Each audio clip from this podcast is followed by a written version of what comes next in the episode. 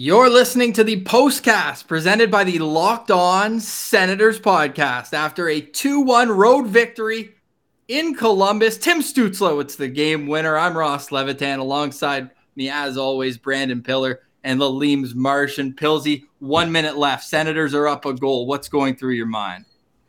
Well, what was going through my mind is uh, I don't want Brady Tkachuk to ice it yet again. Although, t- to be fair, he did get very close with that soft chip shot. Eh, I thought that was going in for sure, but the boys held on, and um, that that last line for the Columbus Blue Jackets, there's actually a decent amount of firepower on there. So it was pretty impressive they were able to hold on to this win. And man, finally, guys, finally, Tim Stützle gets a meaningful goal that actually matters in a game, and it's a game winner and a highlight reel goal nonetheless.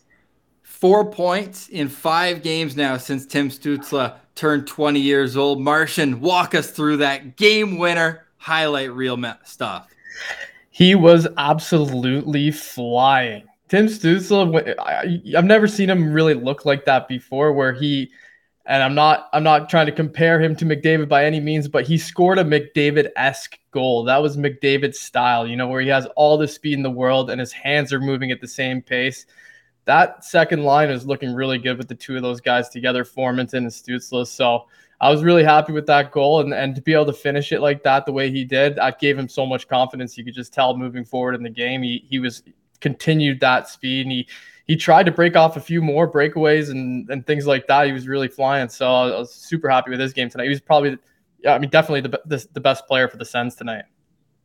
Yeah, I mean, I, am with Kevin. He was dancing out there on the ice, yeah. and that's why I love Tim Stützle at the center ice position because he's able to use his feet. He's such a good skater, and he's able to carry the puck through the neutral zone with ease. And yeah, he basically split the D there, and he had to really turn the Jets on to get fully past both those defend, defensemen. And I'm pretty sure Zach Werenski was one of them. So, like, that's a good skater, too. So, Tim Stützle, and then he gets uh, the deke and goes top shelf with the backhand. Like that was just absolutely beautiful. You were we were waiting for Timmy to get one of those goals, and now that he's got that in his back pocket, I agree with you. I think he's going to be more confident. And it was yet another game where the top line was I don't want to say flat because they've got a lot of assignments. And I mean, the top line is never an easy job in the NHL, but this second line has really shown that secondary scoring, it is possible from this team. Maybe third and fourth line scoring, not quite there yet, but hey,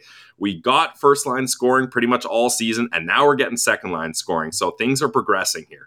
And another goal from the back end as well. Yeah, Huge. Right off the bat, Tyler Ennis one of the best to ever lace him up, gets an assist three minutes after being a healthy scratch in the last game. You talk about assignments for the top line. It's the Ovechkin line in Washington, then the Crosby line tonight. You're up against another tough test on the second half of back to back. So um, I'm with you in the secondary scoring. I was saying the irony that Con- Connor Brown gets out of the lineup and Alex Formenton picks up, if not accelerates the scoring after that. But boys, we've gotten too far into this show without talking about Anton Forsberg, my Sens Central standout to kick us off here. If he doesn't make those two highlight reel saves in the first period, this might be a completely different game. So stick taps to Forsberg on this night. Pilsy, who do you have as yours?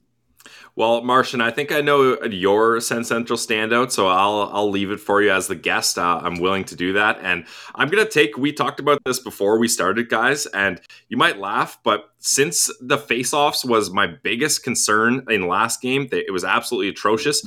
I'm giving a Sens Central standout to Dylan Gambrell. Like, yeah, you are. You got it. Like, okay, and before everyone laughs, 12 for 14 in the faceoff dot, 86%. And look, we know Dylan Gambrell is a defensive type player. Okay, DJ Smith puts him in for the defensive zone draws, 11 for 13. That is absolutely dynamite from your your bottom six guys. And we talked about it. Someone, anyone is going to have to pick up the slack in the faceoff dot. And Dylan Gambrell stepped up tonight. I love that pick from you. Kelsey. I knew you would, Martian. I knew you would. That's your guy. Your guy. Yeah, Dylan Gambrell. I mean, you can't say he doesn't get enough roses for what he does out there from from this group at least. So, nice pick, Pilsy, and uh, thanks for leaving me the easy one. Definitely going to go with Tim Stützle. I already yeah. kind of touched on everything he's been doing here, but Um, not a ton of ice time tonight, but the ice time that he did get, he made a big difference with it. So uh, I don't even know with like time on ice to like puck on his stick time. I'm sure it was quite high for him. Like as far as league, we need an advanced stat for that, eh? He he had the puck on his stick almost every shift that he was out there, and he was in the middle of the ice with tons of speed, and his hands were going tonight, like I said. So I, I think he only got credit for one shot on goal, which seems weird, but he he was creating tons of chances. Percent shooting success. Yeah, and and obviously that that highlight reel goal is uh, really, really nice uh, to see out of Tim Stützle. So he's my standout. Yeah, that's a good choice there as well. You'll see that on uh, the highlight of the night as well. Um, I need a word from from you, Pilsy, though, on Forsberg. We kind of jumped off him real quick, but he was uh, enough that we should go back and give him some more love. Oh yeah, goalie friendly show, you know it. And hey, he had a big save. Uh, it was a Sens power play, and I think it was uh, one of the Ovs, Gabri- Gavrikov uh, for yeah. Columbus. There's like quite a few of them there now these days, but uh, it was a good chance for them on the PK, and Forsberg stood up tall. And hey, final, and this is what I was saying. Like Forsberg, I'm sure he knew he was getting this start. It's up against a lower team in the standings, let's be honest. And he performed very well. Like he wasn't just tossed into the fire here. And that's what I think Forsberg can do on any given night if he's given the proper preparation, not two hours before puck drop. So I think this was a great game by Forsberg. And if you're the Senators, especially the forwards and uh, defensemen, like you got to be looking back there now, and you're like, okay, now we're at a point where our goalies are giving us a chance to win night in and night out. So we need to really make reward them for that, right? And hey, two one squeaker of a win, but two points look the same in the standings. So this is a hell of a game by the Sens, and it's nice to finish off that road trip one one and one like we thought they would, eh? Third road trip that's lasted three yeah. games. One, one, and one has been the answer on all three of them. But it's good to go into the work week feeling good after a win. And if you're driving to work on a Monday morning, remember you can catch the postcast live after each and every Ottawa Senators game on our YouTube channel. And we've got lots of comments here. And I've seen a few on Erik Brannstrom, who on paper took over as the number one right defenseman with Jacob Bernard Docker being a scratch. Now, we're going to go with bumps and bruises, right, for him? Got to think that's the case there, right? Like the, he didn't play himself out of the lineup, in my opinion. DJ did make a few comments about guys having bumps and bruises, but he also did mention that some of the changes were by design. So uh, let's just give him the benefit benefit of the doubt and say that uh, JBD was uh, not by design and, and, that he is a little banged up. Gotta hope that's the case because he was playing quite well. And you guys talked about it. We've talked about it, I think, on the postcast too. He's, he's, he's had a few good games in a row. I don't think there's any reason to take him out there. Pilsy, how'd you think Brannstrom did in his replacement? He's been having a few good games. I thought he was all right.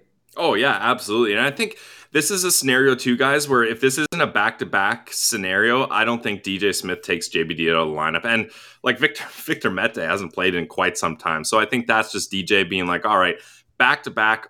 Now we know our schedule. We know games are going to be jam packed, and I'm going to give JBD a night off here and get Victor Mete. And so I don't have a huge problem with that, especially with Brannstrom being able to move up and be the top right hand uh, defenseman there. Like it's great to see him have this opportunity. We've been clamoring for this to happen, and finally it's happening. And Brannstrom is is making sure he stays up there. And I think he had a really good game. And him and Chabot are starting to look like a pretty formidable pair as a top pair, which is nice to see from your young guys.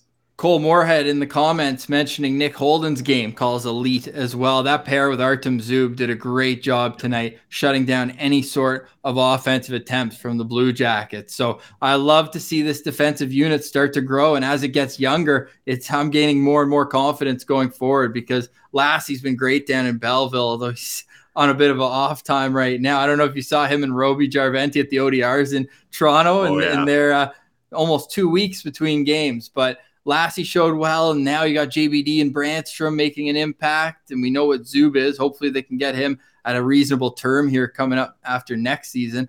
But I don't know. You're starting to see the the skeleton tur- get some meat on it, and that's without the top line, as we said, maybe playing their best hockey in the last couple games. But hey, it's a win, and it's on the road. And the Senators now head home for a date with the Buffalo Sabres, a team that beat them just last week.